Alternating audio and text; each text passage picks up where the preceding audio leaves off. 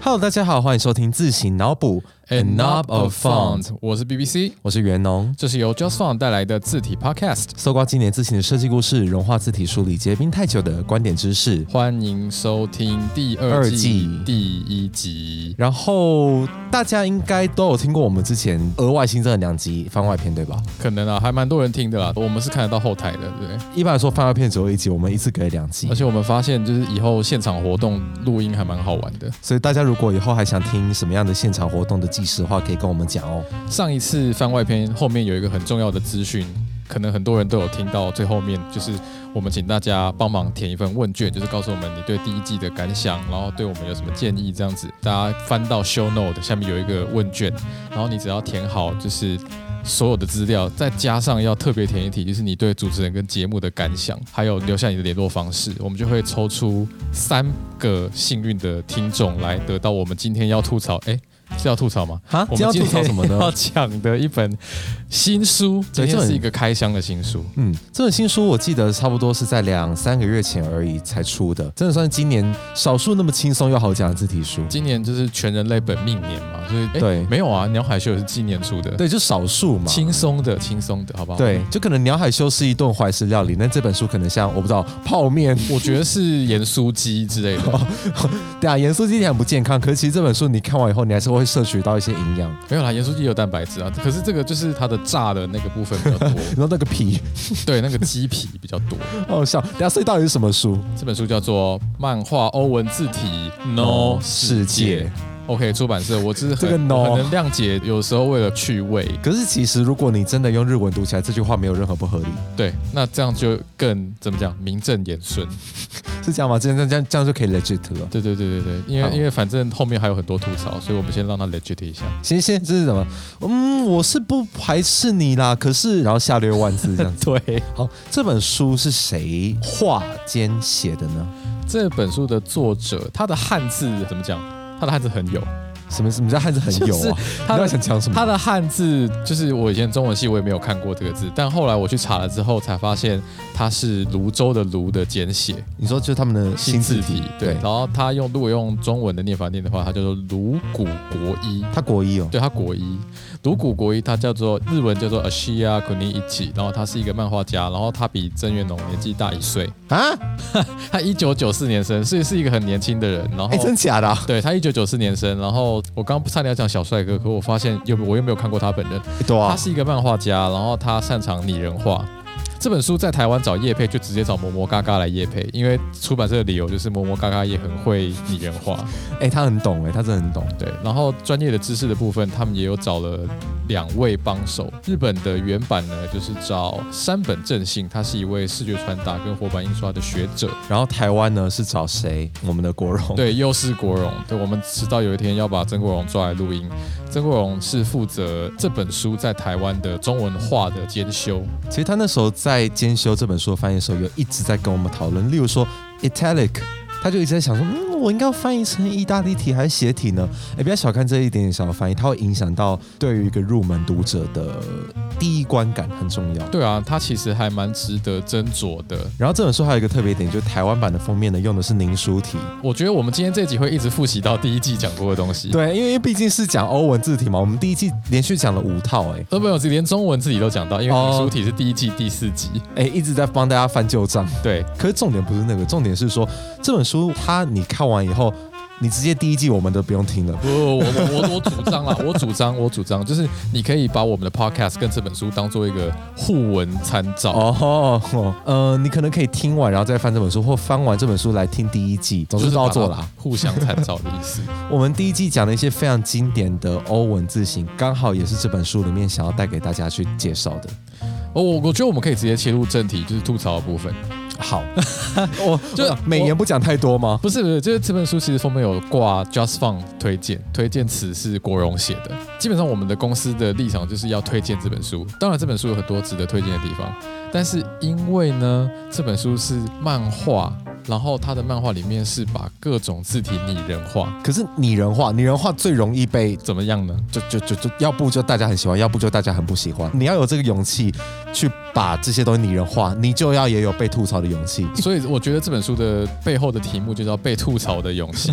好了，这大家大家不要被我们两个现在这样子吓到。其实吐槽是一种读书的乐趣。在读这种日本人写的书的时候，你会很自然的用日本漫才的方式去思考，你就会想说，才不是这样哎呢，那种感觉。这样子的啦，你知道，就是那我不知道有没有看过，但希望有。对我现在介绍一下大致上的故事，它真的是有一个剧情在，就是有一个新人，他是进入一间设计事务所，然后他忽然被真正的设计师放鸟，因为这一位新人其实是一位业务，然后他的同事就巴着他说：“哎呦，拜托你啦，你可不可以帮我们设计出一个诚恳又平易近人的商标呢？”公司啊，什么会啊？可是这、欸这根本是鬼故事哎、这真的，我还以为这种鬼故事只会发生在蓬莱仙岛，跑海鲜岛。就后来发现连扶桑就是东影也会有这样的鬼故事你。这一串到底用了多少代名词？对对对，看起来这种故事也会在日本出现。然后这本书我就直接跳到结尾，因为其实它的开头跟结尾跟你对字体的理解其实没有什么很重要的相关性。对，因为它就是一个故事的铺陈。这个故事的结尾就收在于，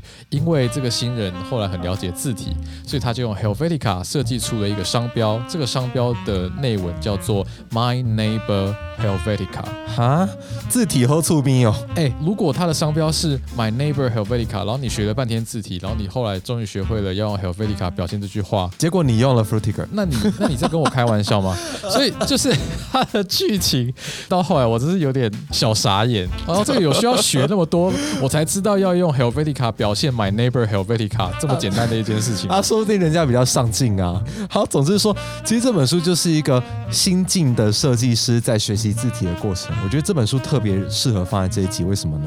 因为现在最近听说是要开学了，开学最适合学一些新东西了，不然的话你大概也找不到其他时间动力去学，对吧？我觉得新加入的同学们也可以试试看，找这本书来，就是怎么讲？是叫什么、啊、入门书籍啦，对，它真的是一个很棒的入门书籍。也很适合吐槽。对，哎好，我们直接来吐槽啊，讲了那么多，吐槽之前要先要先礼后兵一下、哦，这是因为因为每个字体都有自己的个性，只要是有个性的东西都有可以有自己的诠释，对所以对你不用同意我的诠释，呃，很自然的你也不用同意鲁谷国译的诠释。说不定你会有自己的想法。如果你对对哦自己对字体了解多一点， OK，以上就是先礼后兵的部分。开始 roasting time 了，好这样子。 Roasting time 开始，我还记得之前啊，我们之前不是一直在讲说，我们有在 ATCC 做提案企业，哎，对，就是一个大学生最有名的一个商业竞赛，然后我们其实就在里面获得一些提案，就是说要把字体去拟人化，例如哦，金萱是什么样的人啊？呃，可能粉圆是什么样的人啊？这啊，样子。金宣娘啊又来了，对可是问题就在于说，我们一直讲说你要帮字体做人设的话，其实你绝对不是第一个这样想的。至少在这本书以前，我们所知道就是日本森泽公司之前跟一位漫画家合出了也是人设的漫画，你知道然吗后？然后它整个系列包装叫做 Font 男子。聪明有慧根的同学就会立刻想到万物皆可有本。我帮你们讲，做这种人设的东西，你很难避免别人去把它凑成对。但讲讲到凑对的话，我觉得要先先做一些基本的人物介绍啦。好，所以它里面到底介绍了哪些字型可以给我们凑对？不是可以给给我们吐槽，不是可以给我们介绍呢？ 都不对。好，我现在讲第一个吐槽点，第一个吐槽点就是 Gil Sense 大。家还记得我们上一季第九集讲了什么吗？对，有一位母汤的大师 ，Gil Sense 呢，他是一个英伦风的代表字型。可是问题就在于说，很多事情都英伦风代表。那我不知道在日本人的心中，英伦风这个标签会给人什么样的印象？他在里面帮 Gilson 塑造的印象呢，是一个有才华，但是却尖酸刻薄的一个有点傲娇的男生。好，我觉得我在这本书里面抓到的重点就是日本人都觉得英伦风就是尖酸刻薄。也没有好不好？英国也是好人的啊、对啊，我觉得在我的观感里面，我觉得 Gil Sans 应该是一个翩翩风度、幽默多情的英伦系男子，嗯就是理查吉尔之类的。糟了，这个可能年轻世代的小朋友可能不知道谁是理查吉尔。完蛋！我刚刚真的卡在那边，我是脑袋在就是一转。些理查吉尔、裘德洛一类的，就是帅的那种英国系男子。我不你知道说像金牌特务那样吗？是吧？就是《金牌特务》里面的那个老先生，可是可能没那么老，所以你讲的是一种绅士雅痞感，，对，绅士雅痞感，哦不是那然种后尖酸刻薄感。我觉得不会有尖酸刻薄吧？好、啊、，Gill Sense 可能有些人会觉得这样影响，但问题是这本书里面，就算他帮字体赋予了一个人格，可是他也是有去稍微介绍一下，说这个字体用在哪里。像他就有介绍说，哦，他可能呃用在一些潮牌啊，然后用在一些海报。那你还是会觉得说这样他是尖酸刻薄吗？如果尖酸刻薄的话，他哪会去碰这些世俗的他东西？感觉就很没有人缘啦，他就不会被用的那么广，所以我才想要吐槽这一点嘛。反正就是说，它里面每个字体都有这样子一个人设。那有些人就会觉得说，嗯，对，干妈呢？对，就是要再回顾一下今天的主题，就是你敢玩人设，就要勇敢承担大家的吐槽。然后接下来是第二个吐槽，叫做 Zapfino。 Zapfino Zap，就是说这个名字很熟悉，听对，就我们第一季、第二集里面有讲到那一套叫做 Optima 的作者就是 Herman Zap，然后他字字体就以他自己命名叫 Zapfino，就是那一位差点成为炮灰的查查普普夫夫先生呢，有一个最有名的作品之一，除了 Optima 以外，我觉得就是另外一个更有名的作品就是 Zafino。 Zapfino 是一套非常优雅的手写体，里面每一个字母，例如说可能不同的字母之间都有特别设计的连字，然后例如说有些尾巴啊，不是那种书法都会画很多圈圈，他也有去把它做成符号，很用心吧？ Zafino 最厉害的就是这一点啦，就是它设计了很多替代字符，让你在各种不同的情境中都可以体现出不同的欧文书法之美。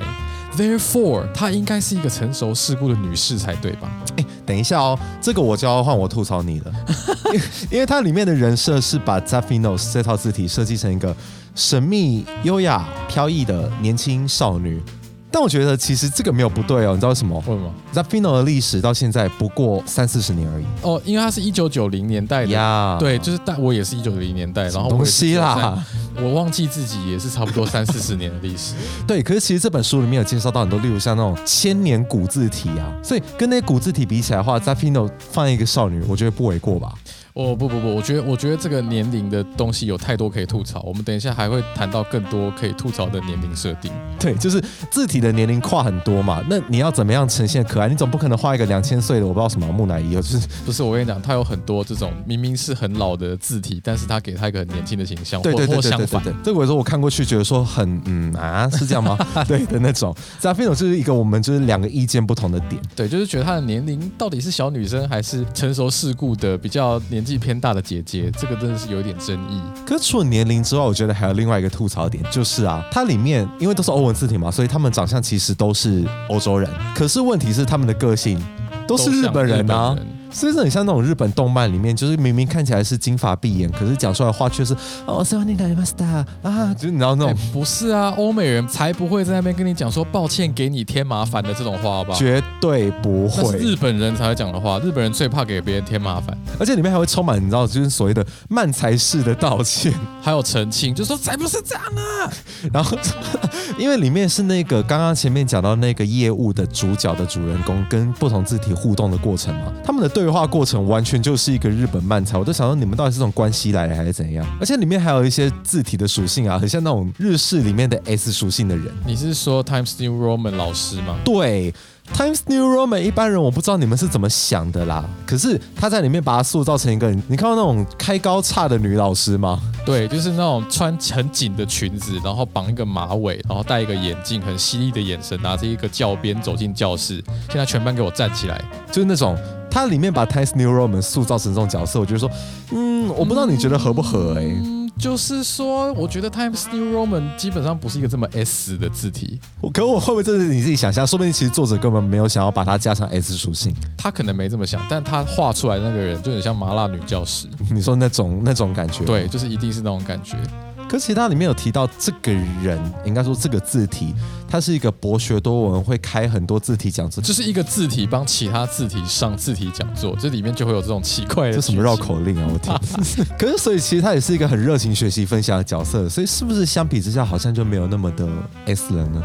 他的个性本身没有那么 S 啦，因为他跟前面的 Gil Sans 一样，就是来自英国的人设都是刀子嘴豆腐 心，对看起来对很坏，但但其实心肠很好，很愿意为你解释东解释西的。好啦，我觉得勉强给过啦，但我还是觉得你这样叫我以后用这个字体的时候我要想什我么？会想到麻辣女教我师会。想到她的裙子嘛，想这样说子。我的天呐！对然，后还有另外一个，就是说 Gotham，我们之前好像比较少提到这个字。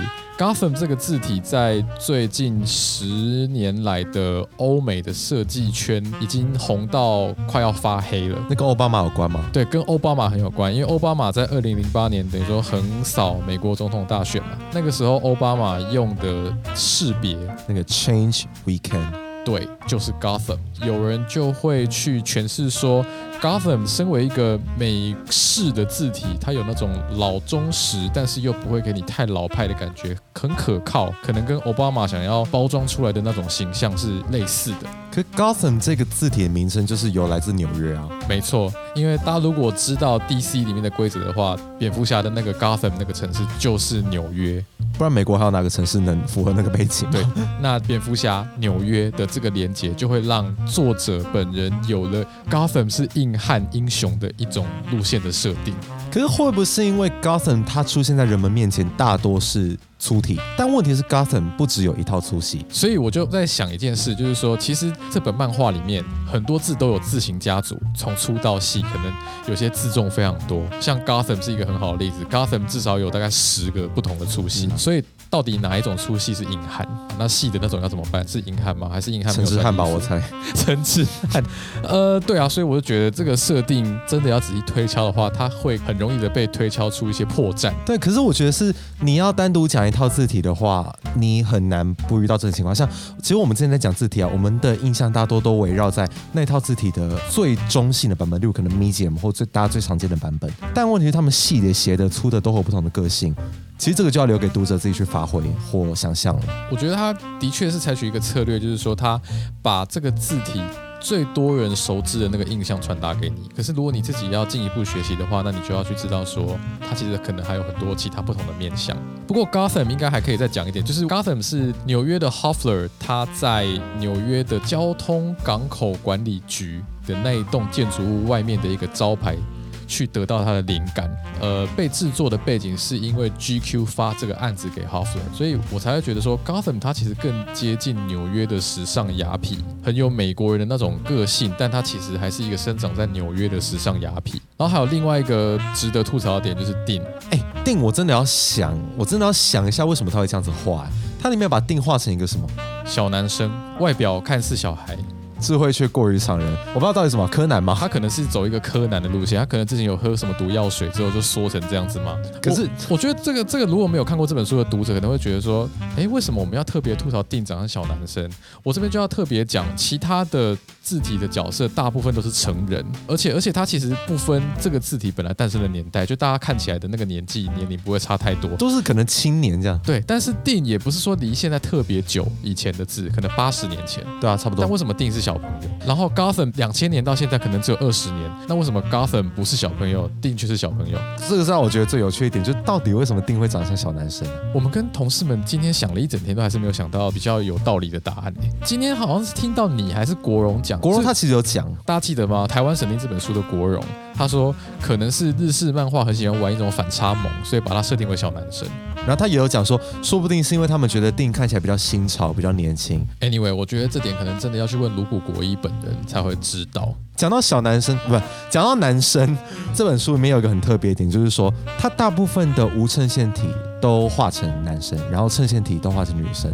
这个政治正确吗？在二零二零的现代，我必须说，我觉得有时候无衬线体看起来也有可能是阴柔的，然后衬线体也有可能非常的阳刚，特别是他想要把书法的特质表现得很刚硬的时候，没有一个字体它单独只有一种性格啊。我在想这会不会是在日本的文化脉络中会让人更容易去理解他的个性偏硬性跟阳性，因为日本人好像更在意就是什么东西是阴性，什么东西是阳性可其实台湾不也是？应该说，这也是我觉得它的设定很有趣的一点。它可能是想要让你更方便记忆他们的一些大致上的性质。可能衬线体因为是有书写的传统在里面，所以比较柔美，因而是女生。可这也不是通则，因为它里面有一些没有 follow 这个原则。反而这一点还蛮值得称赞。我们刚刚其实一直在一直在用一些很奇怪的点去鸡蛋里挑骨头，可我觉得它里面还是有一些，嗯，我们觉得它有把这个字体的个性画出来的。好比说我们第一季、第二集讲的 Optima， Optima，我自己私底下都会把它叫做一套安能辨我是雄姿的字形。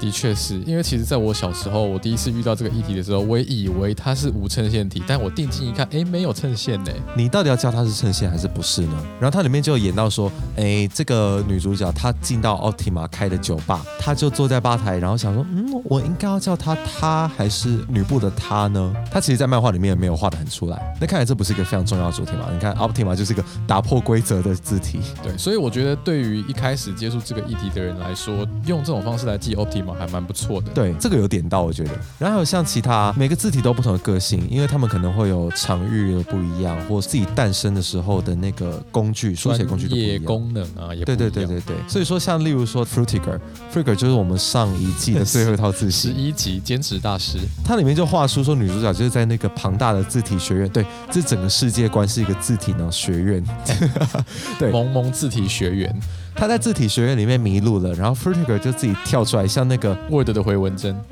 现在还有人看过这东西吗， 说说真这的，是一个九零年代的小朋友的一个记忆，我不知道欸，就是它它好像存在在我爸的荧幕上，可能就是比较年轻的小朋友是知道推波，就是他像一个推波这样推出来，你迷路了吗？这样从上面叮，好，重点不是推波或回文针不回文针，重点就在于说指路，因为 Frutiger 就是一个最常出现在指标的字体嘛，尤其是在日本，因为日本的例如可能 JR 他们的站体指标都会用 Frutiger，所以很多日本人都会觉得说，哦，可能对造字体很陌生，但点出这个，哦，那你就瞬间明白了这样子。嗯，这个设定是还蛮点亮所谓的 wayfinding font 导视字体。不过我觉得 f u l i g 应该是没有这么烦，因为在漫画里面他会说：“哎、你迷路了吗？你要去哪里？要不要我帮你指路呢？”这样子过于殷勤吗？就好像有点太戏份太多我。们好像会觉得说 Frutiger 是一种比较低调的字形。对他应该没有那么会自己跳出来然后还有一个，接下来终于要讲到里面的主角，主角到时候封面的那位哦。封面的小帅哥就是他，叫做 Helvetica，他把 Helvetica 私心画成小帅哥，这是私心吗？我觉得是私心哎、因为 Helvetica 不应该这么帅啊。哎、h e l v e t i c a 就是一个被刻板印象认为叫做中性的字体欸、所谓的中性就是应该它不可以帅帅的或丑丑的吧？啊，反正这是作者自己的创意啊。漫画里面没有写到，但他文案有写到，他说他是字体之王 Helvetica。我觉得这标签很重哎、大家是不是这样觉得呢？Helvetica，Helvetica，Helvetica，你今天讲英文都很像韩国人 Helvetica。 Helvetica，好回来回来，大家觉得说 Helvetica 是字体之王吗？好了，它很万用，但是总觉得每个人心中都有不同的答案。好了，如果我今天以商业角度出发，我如果要用市占率看它的话，它的确是字体之王。这本书里面就讲到说，大家不管遇到什么事都会麻烦 Helvetica，他很像那种好好先生、好人好事为什么不要把它叫字体里长博？哦。好好了，我可以接受。可总之说，他就把它画成你知道那种很有人缘的字体，然后大家有事都要麻烦他，然后有一种能者过劳的感觉的那种字体。但是这种好人背后有一种阴暗面，就是他有一个复制人。哦，你是说 A 开头的复制人，我认为这个故事使用人设表达相当的 creepy。他们的外表长得很像，然后比如说可能那边有两个座位，然后还有 f e c a 就会走过来说：“哦，Ariel 你也在啊？”我操，对这是什么张爱玲的对话吗？到底？对，哎，你也在这里 吗？不是。然后另外一个情境就是像主角好像是在座位区，对对对，他本来要坐下，然后坐到 Ariel，然后主角跟他讲说啊，不好意思，我没有注意到你在这里，你把他画的像个边缘人，你这样到底是哎就是把他放在 Am 哪 I a 里 joke to you？ ？Probably。其实因为 Ariel 就是 Helvetica 的替代字体，这个在字体界或设计界是很多人都知道的。书里面也有。写啊，这个议题还蛮算蛮进阶。呃，我觉得如果说我要教第一年认识自己的小朋友的话，我可能不会第一天就告诉大家这件事情，但我觉得在漫画里面特别点出来，我觉得算蛮重要的。而且用人设增加心理阴影的负担 感。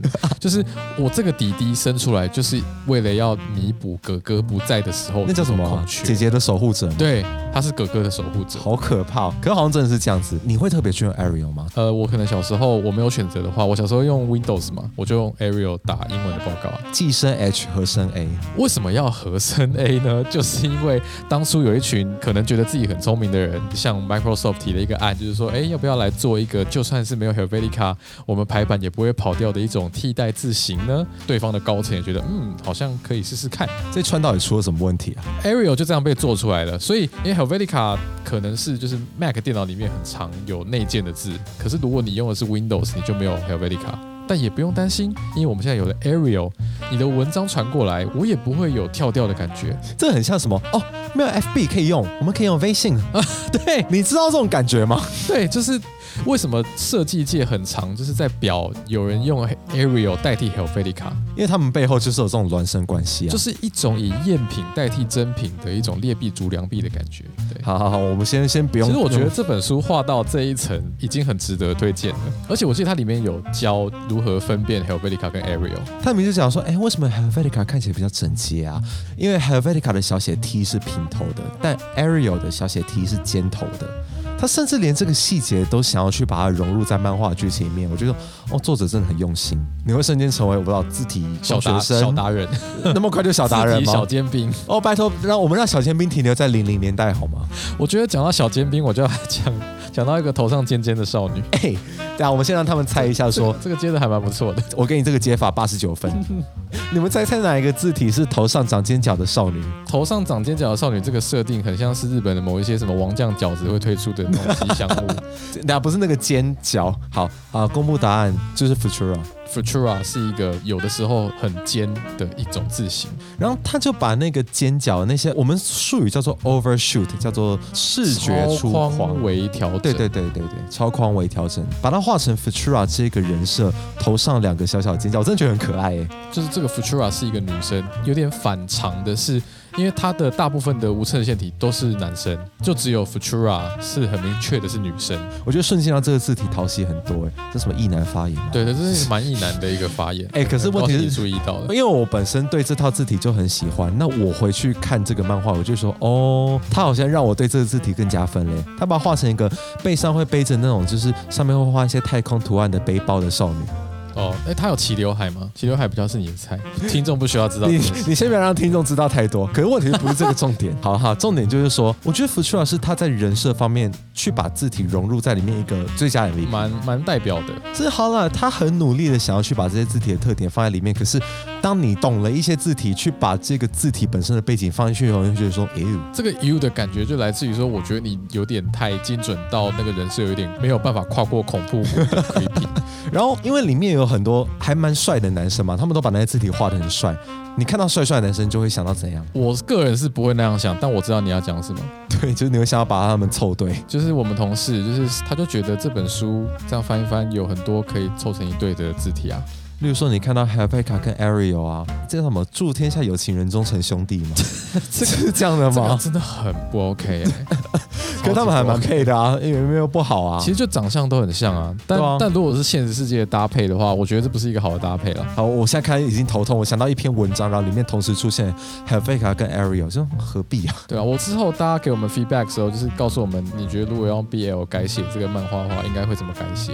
真的很推荐大家去翻翻这本书，因为你看完以后会瞬间对这些字体多很多好感， 也不是说本来多没有好感 啦，但你看完之后会觉得说他们好像更亲切了。我觉得作者就有达成这样的目的了，可以跟字体聊天呐、然后听他们吐槽或被吐槽。推荐大家去买这本书。那买完之后如何使用呢？Step one，先看一遍这个故事，然后感兴趣的话，Step two，其实它里面有提供非常详细的年表啊、严肃的资讯，以及如何去辨认这些字体。算是软中带硬啊，那 Step three 呢，配合自行脑补收听这些嘿自行的故事， 绕回来进入我们的夜配。嗯，可是因为我们上一季其实已经把该讲的都讲了，所以如果大家想要知道一些更细的译文趣事的话，欢迎大家去听我们上一季讲的内容。再提醒大家最后一个重点，你提醒了好多次了，对，提醒大家说，你可以去资讯栏里面发现自行脑补的问卷，然后你在里面呢填完你的资料以及对自行脑补的 feedback，以及对主持人想要讲的感想之后，我们会在这一集结束之后